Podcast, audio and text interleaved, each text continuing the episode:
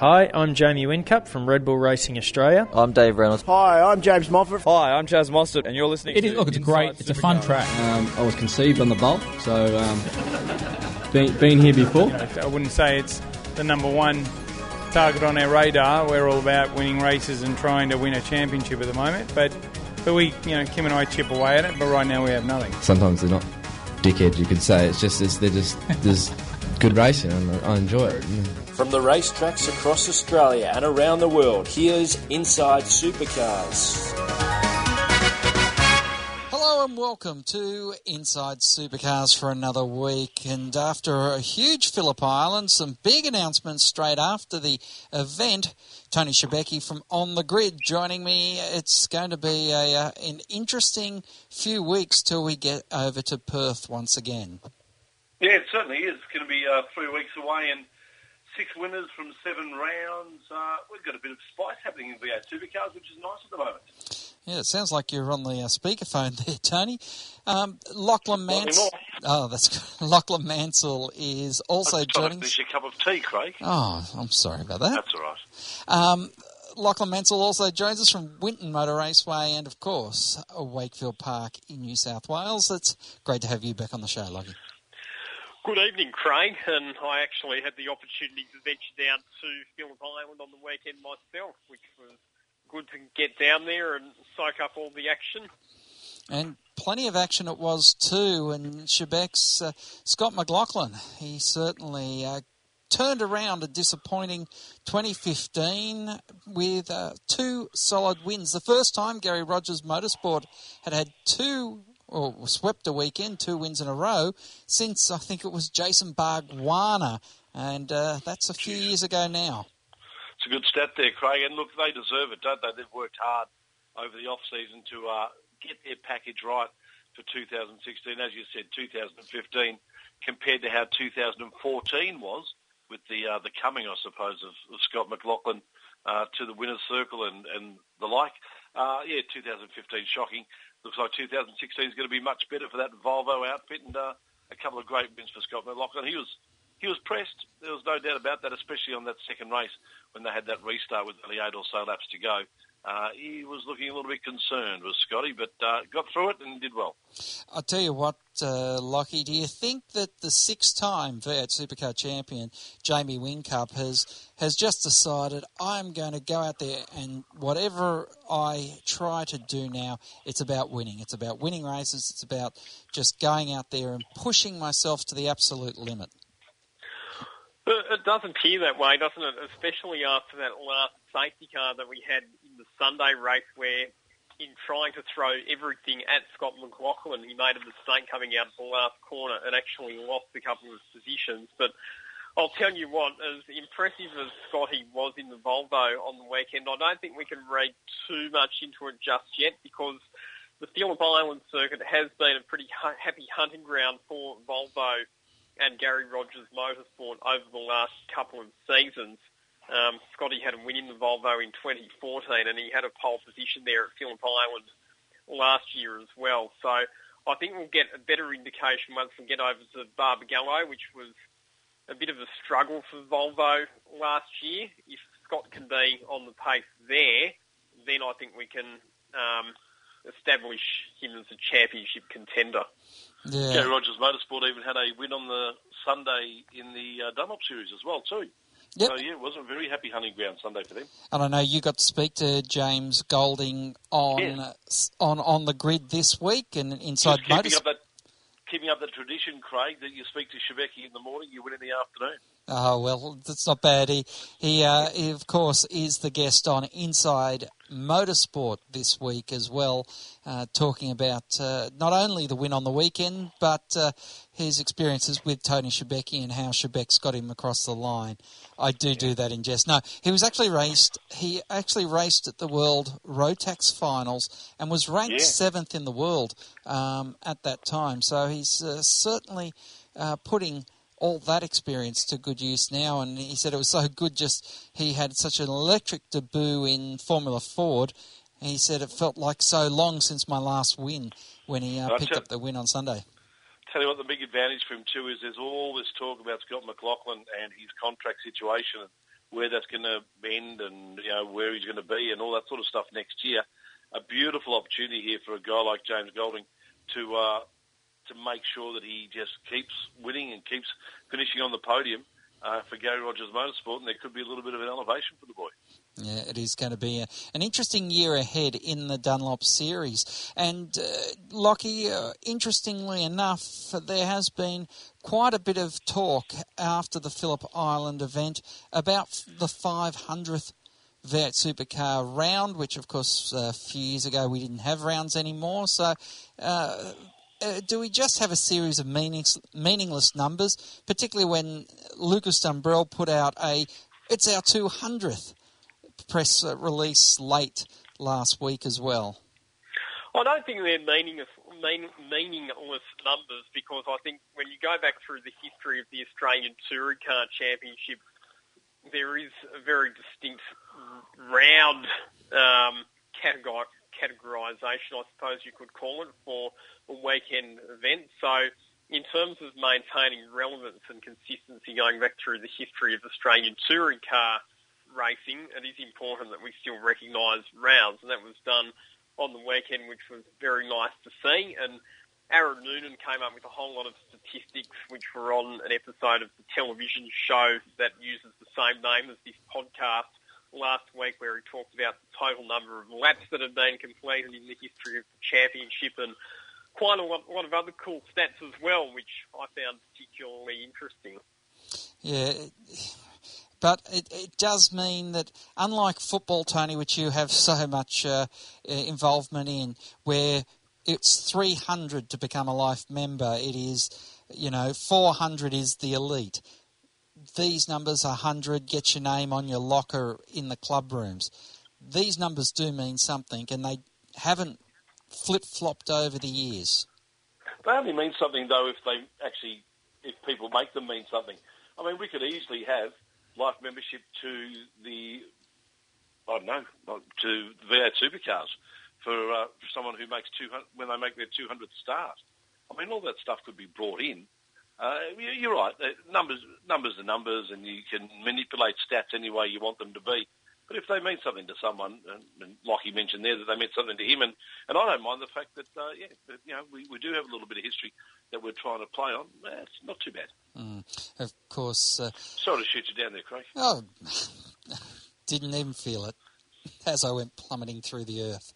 Scorching it on the way, Lockie. Uh, the weekend, though, Phillip Island, it's been flip flopped around a fair bit over the years, Lachlan.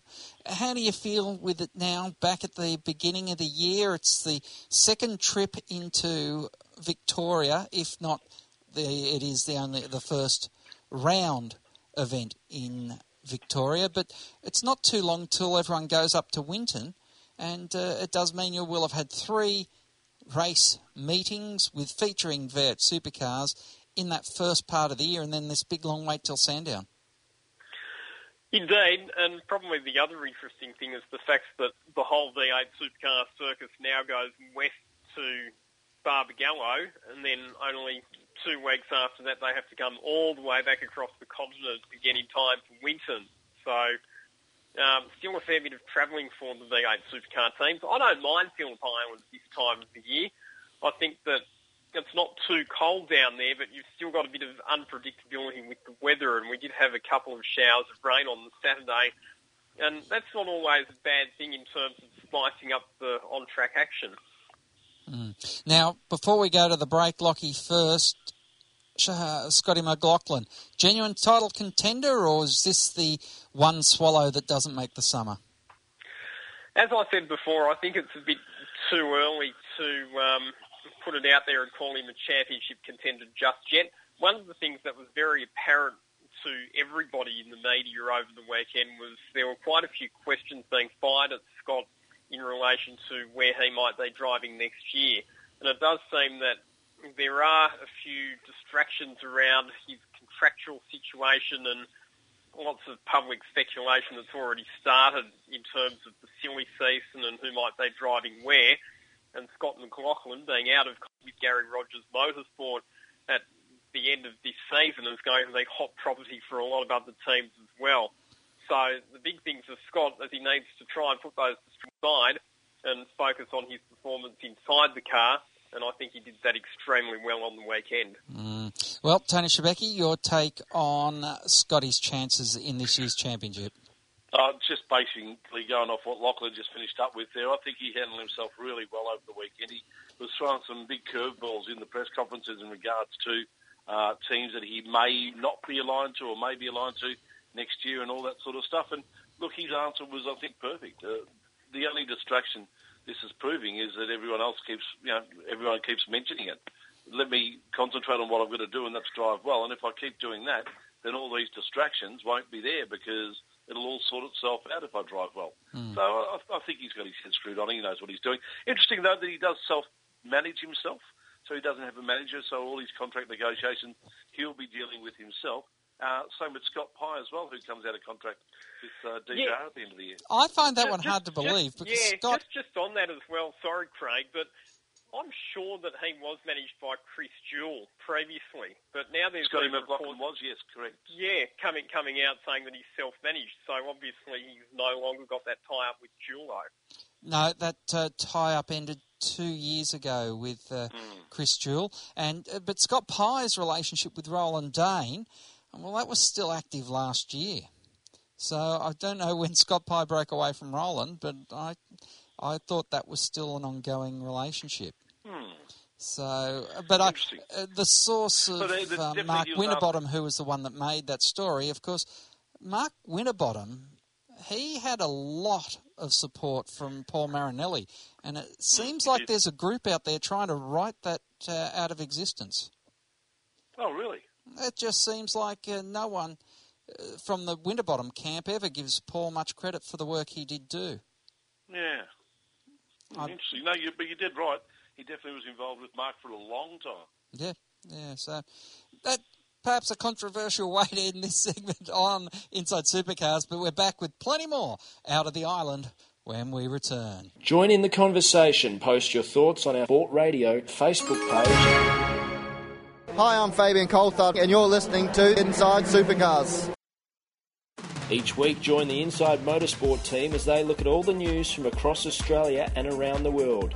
Yeah, I mean, it, it means a lot. You know, through the years, a lot of reference this race as one of our majors. 600 miles around here is no easy task.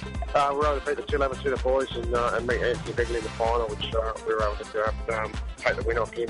So it was, uh, yeah, it was a great weekend for the uh, Rapstada family. Inside Motorsport broadcast on community radio and online at sportradio.com.au. Hi, I'm Fabian Coulthard, and you're listening to Inside Supercars. Welcome back to Inside Supercars with Lachlan Mansell and Tony Shebeki on the grid. Don't forget, you can hear that online if you're not in Melbourne at uh, SEN. But if you are in Melbourne, it's uh, I never get it right. I know there's three ones and a six involved on the AM dial. That sounds good. Eleven sixteen on the AM dial or on the uh, on the uh, internet, as you said, Craig. You're too kind. Thank you for that. Sunday mornings, eight thirty. Yep, always good fun to have a listen to. And uh, I got to say, Richard Craill, once again, Richard Craill, once again, said, I think Scott's going to make it two from two and on cue. He has got an uncanny knack, whether it be on your show or on this show or on Inside Motorsport, to be able to pick winners with uh, consummate ease. Yes, he, uh, that's why we have him, isn't it, Craig? Indeed, indeed. Yes. Tyres. Interesting one, Lachlan, coming out of uh, this weekend. They went back to the hard tyres. They had the shorter race and the long race. And the shorter race, we saw a few tyre issues from, well, particularly the uh, ProDrive team, but there was tyre issues throughout the weekend that didn't go unnoticed. We, we saw a couple, didn't we, of tyre failures in the Saturday race. One quite spectacular one that uh, involved Chaz Mostert, which uh, was absolutely devastating for him because he was running in a podium position at the time, which put him out of contention, and one for Scott Pye as well. And then uh, in the Sunday race, we had one for Cameron Waters. So I was having a chat to one of the engineers after the weekend, and their feeling was that maybe the team was pushing the limits with negative camber, that you just you, you never really know the inside story. Um, but obviously we, we didn't quite have the degradation as what we do when we have the soft tyres, as you would expect, but having uh, had a chat to Oscar Fiorinato from Supashock Suspension, who's also the main strategy analyst for the V8 Supercars television coverage, he said that there's just no way that you could run a soft tyre at Phillip Island. Um, you know, the cars would struggle to get five or six laps out of them without problems. So, Well, that's fine, um, isn't it? Isn't that what we want? but, Don't we want a bit of uh, mix up yeah, like? Yeah, but then it becomes a bit of a safety issue as well. Um, so, so the, the way I had it explained to me is that it would, it would actually be unsafe to run the cars on the soft compound tyre at Phillip Island. Um, well, granted, the racing probably wasn't quite as action-packed, and you didn't have the strategic variation that we had at Symmons Plains, for example. But in saying that, Phillip Island's a circuit where, because of these high-speed corners, mostly, it's never been a track where we've had cars running particularly close together anyway. So, um, you know, in that regard, I, I don't really think we need to go playing around with different tyre compounds for that event. Look, really, Phillip Island is a better long distance track, and that's the thing. We it's got a fantastic pit setup. It's got a fantastic racetrack that is high speed. It really needs not to be one of these dinky sprint races. We see the 101 that's held there in the um, in the GT cars GTs, yeah. they're fantastic races. They go down to the wire. And this is what we need to do. We need to break away from this, oh, well, we know what we're doing. We're doing this dinky race on Saturday, a bit longer race on Sunday. We've got an endurance series and we've got an international series and we've got a, you know, we need to go and say, Phillip Island is a track that you've got to go out there and race 300, 350, 400 Ks and really have some strategy, really have some balls in the race. And Oh, then if you have to have something on the track on Saturday, work it out. the most sensible thing you've said in the last three minutes, Craig. Uh, not that you've said anything unsensible otherwise, but uh, you're spot on. Let's have. Why don't we have Phillip Island up the top of the calendar, up the very top of the calendar with uh, with Clipsal? Let's have two longer races, sort of endurance type races, up the very top, and then you have your endurance races down the bottom. Let's have a Phillip Island 500 up the top of the calendar. Why not? Yeah, I, I, I, I, yeah. I, I actually don't mind that concept, and I, I think the sort of event that Phillip Island would lend itself well to is that a bit later on this year we're going to have a four-hour Australian GT Championship, Australian Endurance Championship race at the Sydney Motorsport Park V8 Supercar round.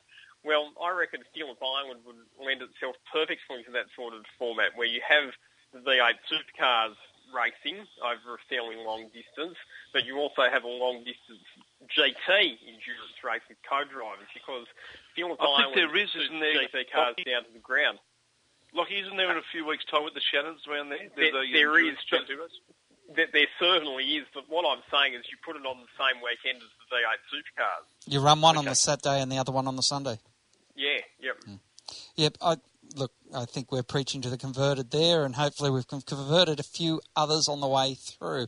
But uh, it is interesting to see uh, how the island will shape up in this earlier part of the calendar. And uh, obviously, uh, Lockie, ticket sales for the revamped Winton are on now. And as I said before, it is the third Victorian race at the beginning of the season.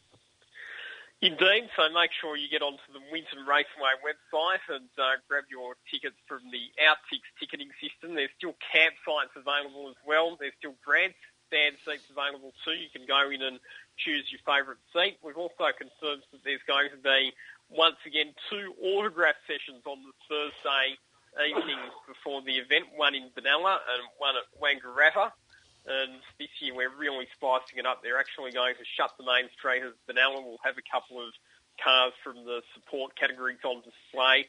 Same at Wangaratta as well. And we'll have a selection of drivers for both V8 supercars and the support category signing autographs for all of the fans. So once again, shaping up to be a fantastic event for regional Victoria, for that northeastern Victorian area. Mm. Always is. It is going to be a, a great weekend for sure. We need to take a break here on Inside Supercars. Plenty more when we return. The views expressed on Inside Supercars, including the panelists and guests, do not reflect the views of the network, Thunder Media, or Sport Radio. Any publication or rebroadcast of the show without the expressed written permission of Thunder Media is strictly prohibited. Each week, join the Inside Motorsport team as they look at all the news from across Australia and around the world. This year in Formula 3, I think it's a fantastic environment for me to be doing that. However, I believe for myself, uh, a sustainable career in tin tops such as V8 Supercars in Australia is where I see myself. Second crack at the Australian title since we've been back, and a bit unlucky the first time, but we ended up with a win there at Speedway City uh, two weeks ago. Inside Motorsport broadcast on community radio and online at sportradio.com.au. Hi, I'm Lee Holdsworth, and you're listening to Inside Supercars. Welcome back to Inside Supercars with Tony Shebeki and also Lachlan Mansell. And uh, Lockie, uh, we've got a few other stories that have uh, broken since the uh, uh, since the weekend. Of course, Red Rooster joining V8 Supercars. They're uh, now the new chicken partner, taking over from KFC, who are a long time member of the V8 Supercar family. Um, probably uh, the promotions for that will be interesting to see how they'll integrate V8 supercars into their brand. I reckon the best thing that they could do would be to have them sponsoring pit lane so that if a driver gets a black flag or does something wrong, then the commentators could say, oh, he'll have to come into the pits and serve a red rooster drive through penalties. Mm, all right. Lockie, I'm waiting, mad, Lockie. I- I'm waiting for you to use that one on the uh, Winton weekend. Gee whiz. uh, I tell you what they are going to do. They're going to sell a lot of chicken at uh, at V8 Supercar meet, so I'll give them that. And I think I think you can also take to the fact that Red Bull gives you wings, and then Red Rooster cooks them. nice work there, Tony Shevecki. Of course, we had seen at uh, certainly the 12 hour and then at Clipsal, which isn't a V8 Supercar event, we had seen the uh, Golden Arches with their on track um, stores. We did two at the hamburgers. You're right. Mm, so uh, interesting because uh, that was certainly the uh, rumor that was going around the uh, the pits at Adelaide was uh, that uh, the Golden Arches was set to become the naming rights sponsor of V8 Supercars, the first one since the Shell series. But Paul Gover this week in news news limited papers have said Virgin are going to actually take that mantle. And uh, it's a, a big deal, serious money going the way of V8 Supercars, which is fantastic news uh, on the back of the conversation we had on this show last week about the future of Archer Capital and who might be owning the series going forward. Had a chat to Mark Skaife about this on the Saturday morning at Phillip Island, and he tells me there's only been three naming rights sponsors of V8 Supercars since its inception, which I thought, yes. But when you think back, I, I can't remember who, who, the names were now, just off the top of my well, head, but it's been a long time I had one. Shell is the only Shell one that paid. Yeah, Shell was the only one that paid real money yeah. and bought the name. You had uh, Telstra and you had uh, Forex that had, you know, they were in association with, but it's really going back to the Shell series, Lockie. That, that's the one that you sort of remember, isn't it? Where, where they actually described it as the Shell Championship Series. But if Virgin are prepared to come on board as the naming rights sponsor and um, you know, serious money coming the way of the category, then that can only be a good thing for the sport. Mm. And then the other... So when, so when Andre Heimgartner gets his first win in the series, will we say that he's broken, he's not a virgin anymore? Well, no, he's just a very happy member of the Virgin V8 Supercar Series, or the, it'll be the Virgin Supercar Series, believe, surely. I do believe that there could be a great deal coming for uh, all the team owners as well from uh, Virgin in regards to getting access to the uh, like the the business class type uh, lounge, not just the, the, general lounge, but into the, the real Swift lounge that they have. So mm. I think that could be coming the uh, owners' way as well. Yep, and that'll really help the guys that do all the work in the uh, team when they're uh, away for so many weekends of the year. But I digress. The other part of the story that uh, uh, Paul Gover was able to break, Lockie, was the fact that their V8 Supercar Series is going to be heading over to Dubai. Yeah, now, oh, forgive me for being a little bit cynical about this one, but the Abu Dhabi experiment didn't exactly end all that well or that successfully did it. Um, you know, it's a spectacular facility over at Abu Dhabi, and the Dubai Autodrome is built to a very similarly high standard, and they have some fantastic racing there. They have the 24-hour endurance race, and you know it's a world class facility. Um, you know, in terms of how it fits in with Australian audiences with television times and whether they can draw much of a crowd from that part of the world um, remains to be seen. But if, um, as happened with Abu Dhabi, it's a deal where the event promoter pays for the circus to head over there and that means a cash injection for the teams, then it makes commercial sense, doesn't it? You mentioned the Abu Dhabi experiment not ending well, Lockie. I'd put that more to the fact that Bernie Ecclestone made sure that that didn't end well. I think True, uh, yeah. things, things were things were nice with V8 supercars in Abu Dhabi to an extent until Bernie's thrown them into a, a paddock situation where they weren't allowed out of there. No one was allowed to go sit in the grandstand to watch the Formula One or anything like that. I think once that happened, the relationship soured pretty quickly.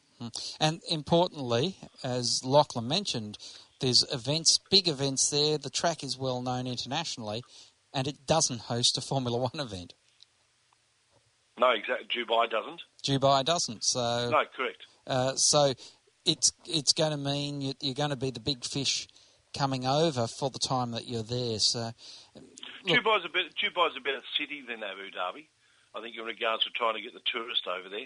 I, I would have thought that a lot of people wouldn't have stayed around Abu Dhabi too long if they came over to watch the races. They would have headed down to Dubai. There's a lot more to do down there. Mm. As uh, Paul Gover mentioned in his um, in his column, whilst it's great to see the series getting a, a naming right sponsor, and they're going to be uh, locking in another overseas race, it's a pity that the uh, new naming right sponsor doesn't actually fly to that city.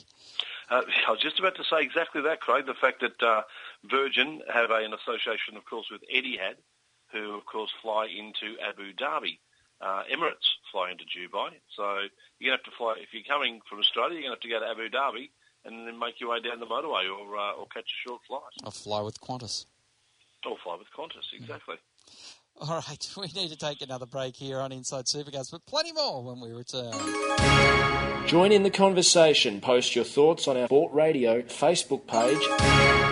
Hi, I'm Nick Percat. You are listening to Inside Supercars. Each week, join the Inside Motorsport team as they look at all the news from across Australia and around the world. Still a bit in shock. Uh, thanks, thanks everyone. Dissecting the sport with interviews, news, and opinion. Got to put money back into the sport at the lower levels to develop the kids and bring them up. You can't rely upon good luck. For Daniel Ricciardo's old man to have found a few mates that tip some money in and send him overseas, there actually needs to be a Inside structure. Motorsport broadcast on community radio and online at sportradio.com.au. Hi, I'm James Moffat. Hi, I'm Michael Caruso, and, And, you're, listening, to Inside Supercars. Welcome back to Inside Supercars. Uh, Lachlan Mansell and Tony Shebeki. And uh, Tony, uh, Scott Pye and, uh, and Fabian Coulthard, they are absolutely on fire in this Dick Johnson Racing uh, Team Penske outfit. They've, they've, they've more than turned the corner. They've turned the they've turned the corner and they've got the barrow halfway up the hill. You would feel. Yeah, and look, I think the drivers definitely have a little bit to do with that for sure. Uh, give them a bit of credit, but I think a lot of credit has to go with the guys in the garage as well. I think they spent a lot of 2015 getting, especially the guys that had come over from the States that had joined the team, getting their head around what V8 supercars was all about. I think they've finally got that uh, answer now, and uh, away they go, and they're, they're doing some good work with some good cars. And let's not forget, too, I mean, they're driving uh, Fords that are pretty much, you know, they're, they're serving, uh, sharing data and the like with uh, with ProDrive, so they're still the championship team, aren't they? No, no, they cancelled the ProDrive relationship. Oh, have they? Yep, Okay, well, they're not uh, sharing any uh, data anymore. Yeah, what happens when that, you start beating the uh, beating the guys up that you're uh, getting the information from. They don't want to share I- as much. The reason I say that, though, is because Mark Winterbottom and Scott Pye definitely did say that they had similar setups for the uh, for the Phillip Island race. I would have thought they would have only known that if they were actually talking to each other. Mm. Um, no, That was in the press conference. In the press conference, Mark Winterbottom definitely said, "We Scott and I have a, a have a similar setup." uh, Very all right. interesting. well, my understanding was that relationship ended, uh, or has Yeah, it ended. it may have. Lockie, may have. you're going to uh, you're going to break us Oh. up here. Yeah, I, I- I think there might be some sort of still some sort of technical information sharing. I'm not sure if it translates to full data exchange between the teams. I'm, to be honest, I'm not quite sure exactly what the nature of the arrangement is at this stage. What I will say is that both drivers drove well, especially Fabian Coulthard's drive from ninth on the grid up onto the podium in the Saturday race was, was impressive. Um, and they're definitely getting closer, DJR Team Penske. However, they still do have a few little creases to iron out, don't they? I mean, they had um, opportunities to get better results than what they had on the weekend. Fabian Coulthard qualified very well for the Sunday race, but then his day was done after not even completing a lap because of an engine problem. And uh, Scott Pye obviously was the tyre failure on Saturday. So if they can start ironing out those little problems, then they're starting to show that they've got the pace to, to really mix it up at the front. Um, and I don't think it'll be too long before both cars are more consistently figuring the top five or six positions. Mm. And well, it's just going to be interesting to see how it all does pan out for the uh, for the for the ProDrive Racing Australia team, and uh, obviously the defence of Mark Winterbottom, which looked a bit shaky, but uh, he's still right there in the points, uh, Tony. Oh, very much so. Very much in the points, especially after Phillip Island. He's uh, come back to the fore. So I think there's uh, a little bit of a gap between first, second, and third, if I remember correctly, the points off the top of my head. And then there's a very big logjam between like fourth and about 12th, with only about 50 to 100 points separating a whole group of drivers. So uh, this championship's going to go right down. It may not go down to the wire, but it's going to go down a long way through the season, which is great. I mean, that's what you need to keep interest. You don't want two drivers running away with the championship uh, so early in the year that uh, everyone loses interest, as Formula One did last year with uh, Hamilton and Rosberg. So always good to have a little bit of, uh, as we said at the start of the program, a bit of spice around it. And amazingly, Lachlan, we've spoken about Jamie Whincup. He's thrown it off the track a couple of times this year, but he still leads the championship. He does, and just on Mark Winterbottom, he is 24 points off the championship lead, which is virtually nothing. He could make that up easily in one race. He hasn't won any races yet this year, Mark Winterbottom, but he's been consistent. He's accumulated the points. He's had a number of top five finishes. And unlike some of the other drivers in the championship, he hasn't had any really disastrous races. So that's why he's still right there towards the top of the championship standings. And we're starting to get into the, the events where ProDrive Racing Australia were very strong last year. Um, Winton, Hidden Valley, if you remember, they were the tracks where ProDrive were, were very, very fast. Um, even Townsville as well, um, they were dominant there. So um, if Winterbottom can start capitalising on the tracks where the team went well last year, start winning some races, then um, every reason that he can mount a successful title defence. Um, Chaz Mostert looks like he was going to challenge for the championship last year until he had that horrific crash at Bathurst, which put him out for the rest of the season. This year, um, not looking quite so good. Whether that's because he's still recovering from injury, I'm not quite sure. But um, his pace in some qualifying sessions has been very strong.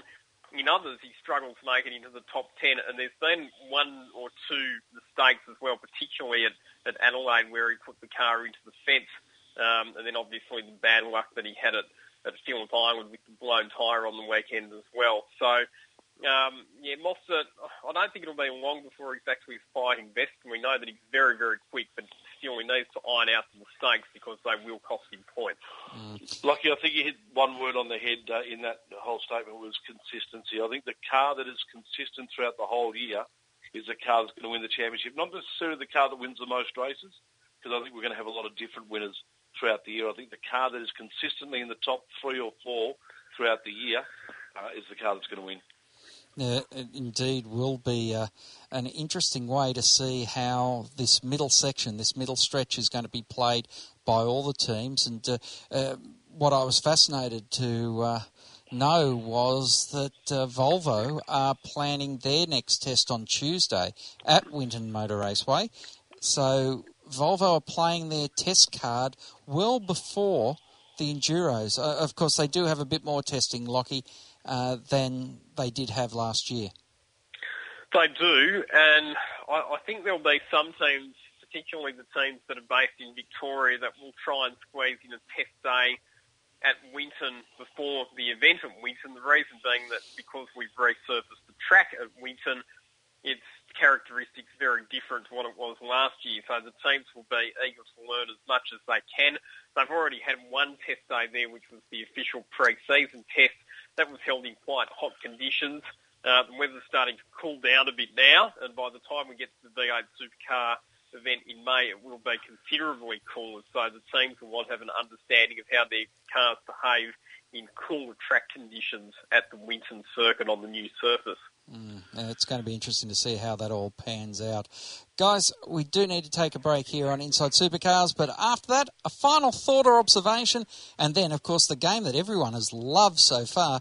It is. Uh, who would you rather be? Thanks very much to Tim Hodges at uh, AFL 360 for that one. Join in the conversation. Post your thoughts on our Facebook page and to ask a question, email insiders at sportradio.com.au. Each week, join the Inside Motorsport team as they look at all the news from across Australia and around the world. Yeah, I mean, it, it means a lot. You know, through the years, a lot of reference this race as one of our majors. 600 miles around here is no easy task.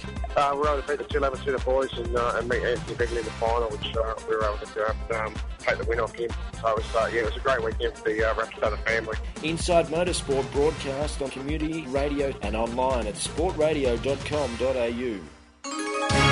Hi, I'm David Reynolds. and You're listening to Inside Supercars. Welcome back to Inside Supercars. Lachlan Mansell, a final thought or observation?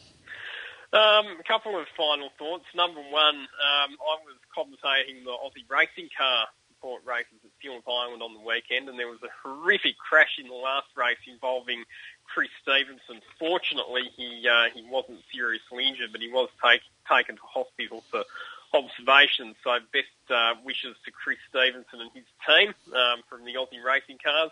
I also uh, had the opportunity to commentate quite a hilarious go-kart race, which was V8 supercar drivers and commentators versus general punters. Um, congratulations to Aaron Russell, who took the outright win. Um, there was a young girl, Madeline, who was just a, a, general member of the public who finished second outright, which was a pretty impressive performance. And uh, also uh, a couple of our commentator buddies, uh, Chad Neylon and Cameron Vandendungen, who spent most of the race just trying to take each other out. So that was one of the most hilarious sessions I think I've ever spent behind a microphone. I had an absolute blast. and of course, you're going to have a lot of fun when uh, you head up to the Rennsport event. Uh, what is it later this month to see uh, what has become a real festival of Porsche. Yeah, and a lot of V8 supercar drivers competing at the Rennsport Festival as well. Um, we've got David Reynolds, who's teaming up with Tony Bates. Uh, Garth Tander's driving with James Bergmuller. Tim Slade with Adrian Mastronardo. Uh, Nick Percat's driving with Shane Smollen. Lee Holdsworth with Stephen Grove and Michael Caruso with Mark Seeney and Shane Van Gisbergen with Paul Kelly. So it's going to be almost like a, a mini V8 supercar race in the Carrera Cup. Well, almost a mini enduro. Indeed. Yeah. Tony Shebeki, a final thought from you. Why the hell do V8 supercars spend money on on-track entertainment? Does anyone really worry about stunt cars doing burnouts and all that sort of stuff anymore?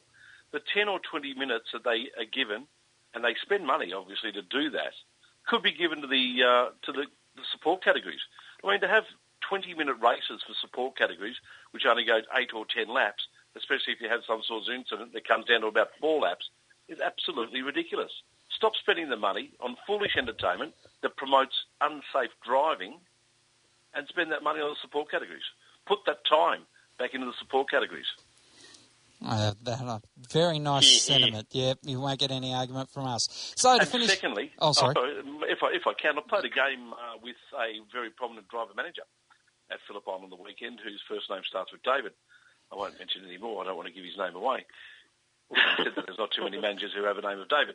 Uh, I'm going to play. No, because all the drivers are managing themselves, so we hear. no, there's still one or two out there. Guys, uh, do we have two minutes, Craig? Go for it. I'm going to play the game with you now, and you can play with your friends as well. If you each had eight $1 million contracts to hand out to V8 supercar drivers, so the entire V8 supercar driver field now, who would you give those contracts to? Who would I give those So who are to? the elite eight in V8 supercars as it stands now? If you were going for value for money, you'd probably give seven to Lowndes just because is the No, no, no, no, no. One, you got eight one million dollar contracts. All right. So you go to eight. You go to eight drivers. Give me eight, the eight elite drivers in V8 supercars at the moment. All right. Well, basically, you've got your three at uh, Red Bull. Correct. You've got. Uh, see, I'd struggle to get to eight. I'm very sorry. I'd struggle to get to eight. Courtney would get one because he's, you know, he's marketable, but he's so far behind Craig Lowndes in the um, in the stakes. You go, well, I don't know that you're You've, worth got, you've it. got to give it out. So you've You've- given out right. four. Give me another four. Uh, all right. So I've got the I've got the four easy ones, I reckon. Lockie. Winterbottom, current champion. Yeah. Yes. You go. You don't. You don't have to say yes. I would say I'd, I'd give the money to Mostert before Winterbottom. Mostert, okay, yeah. Okay, because I think you've got to ba- bank your future, and Scotty so that's why Scotty McLaughlin's going to be in there. Uh, So that's six. yeah, see, the last two you just throw money for jam because they're, you know, in the first three you've got gold. Tander? No, not not not right now. No, that's, no, no, Ten years fine. ago, And you wouldn't bat thing an eyelid. is, the amazing thing about it is, is that we played the game also with about another three or four journalists on the day, Mm. and everyone, the top six really sold themselves. So the three guys at uh, at Red Bull, I think Courtney was another one, Winterbottom and Mostert. Oh, sorry, Winterbottom, McLaughlin, and Mostert were the six, Mm. and then the other two spots were very much shared between a, a, a gamut of different drivers. Yep. Yeah, I can I can certainly see I can certainly see that too because look, you've only got one household name. Which is why I said you give seven to you give seven to Lowndes because you know you're going to get guaranteed coverage, and then split the million between the rest. And that is so rude to a six-time champion in Jamie Whincup. But the reality is, if you're trying to get your you know if you're trying to get your product out there in on uh, on screen, he's the man to have it on. It's a very interesting little game to play, and uh, I, I just wondered too, off the back of that, is that is that a concern for someone like V8 Supercars? Yeah, To well, in fact- the field of so many drivers, they've only got six superstars. you need to go back to the last two shows where we've lamented the fact that there's they don't even have six superstars. They've got one superstar, Mm. and they've got some people that they're hoping can somehow claw their way into the public psyche. Um, so just on that, um, you're going to play the game with me as well. I, I, I Yeah, think we're please. pretty much yeah. So we're pretty much agreed on those six. So the three Red Bull drivers, plus James Courtney, Mark Winterbottom, Chaz Mostert, um, making up six. I think, I think that's the other seven two, actually. Um, Scott McLaughlin's in the sixth, I think. Uh, um, yeah, McLaughlin makes seven. Um, probably the other one would be a toss-up for me between Garth Tander and Fabian Coulthard for very different reasons. mm. Yep. I, you know, you you can really split the rest of the field, and, and you're picking those last two spots, Tony. As you, you're picking those last two spots, basically between guys that you just like. And like you know, I could go David Reynolds without batting an eyelid because Well, I could- love you David, could so, for and sure. you know, for all the pro, and it'll help him pay a few fines. But at least he's at least he's doing something. Yeah, true. That's a, it's an interesting one. It is indeed. But we've got to play for Tim Hodges at AFL 360. Who would you rather be since he can't fit it into the jam packed show there? And uh, to you, Tony Shebeki, I know that you're a big lover of the outdoors and a camper. Who would you rather be? The camper at Phillip Island last weekend or the camper at Winton as it comes towards winter? Yeah, as much as I love Winton and, uh, and heading up there to watch racing, uh, they had a beautiful weekend weather-wise at Phillip Island, and uh, I, I do not understand the placement of both of these events in regard to the opportunities to have a disastrous weekend weather-wise. Uh, Phillip Island was lucky this time round. Hopefully, Winton will be as well in a few weeks' time as well. But the closer it gets to June, the damn colder it's going to get. So Yeah. definitely Phillip Island for me. All right, then. Sorry about that, Lockie. We couldn't get winner over the line there. But for you, Lachlan Mansell, James Gould, Golding, or Garry Jacobson, who would you rather be? Uh, it's a tough one at the moment. Probably Garry Jacobson, but only just and only because I think that the Pro Drive Racing Dunlop Series car is just a fraction stronger than the Garry Rogers Motorsports Dunlop Series car. Um, and also just in terms of um, you know future opportunities, it's much for muchness because we know that Garry Rogers loves unearthing young talent, and that could really be a, uh, a great opportunity for James Golding in the future. But boy, that car of Garry Jacobson's was quick on the weekend. Mm. Uh, and Garry Jacobson, I mean, full credit to him because he spent a few seasons with Eggleston Motorsport.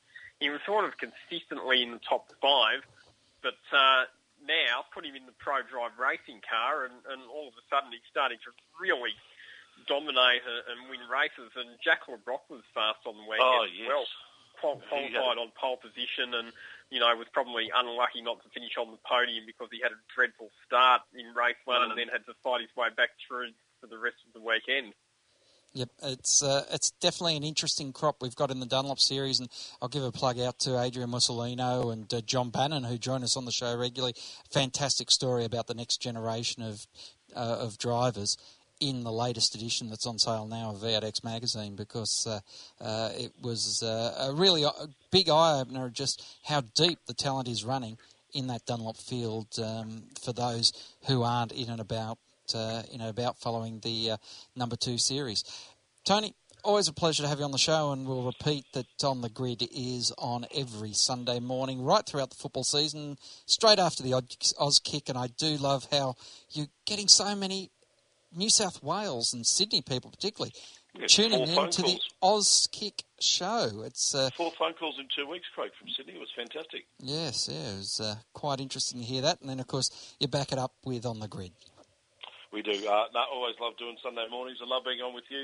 Thanks for your time, mate. And uh, Lockie, thanks uh, to you as well. And uh, have a great time uh, over the next couple of months. You've got so much on. Yeah, certainly. So, yeah, thanks as always for having me, Craig. And yeah, the, the countdown now is well and truly on for the Winton V8 Supercar event. Only four and a half weeks to go, which will be um, four and a half weeks of feverish, full-on, action-packed mayhem and pandemonium. That means it's only four and a half weeks until Richard Crowell and I jump on an aeroplane and head off to the Indy 500. Oh, your beauty.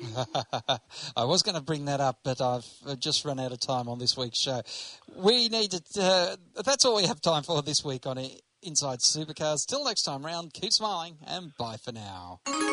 Inside Supercars is produced by Thunder Media. Tune in next week for more at sportradio.com.au or lock in the podcast on your iTunes or mobile device. Search Inside Supercars.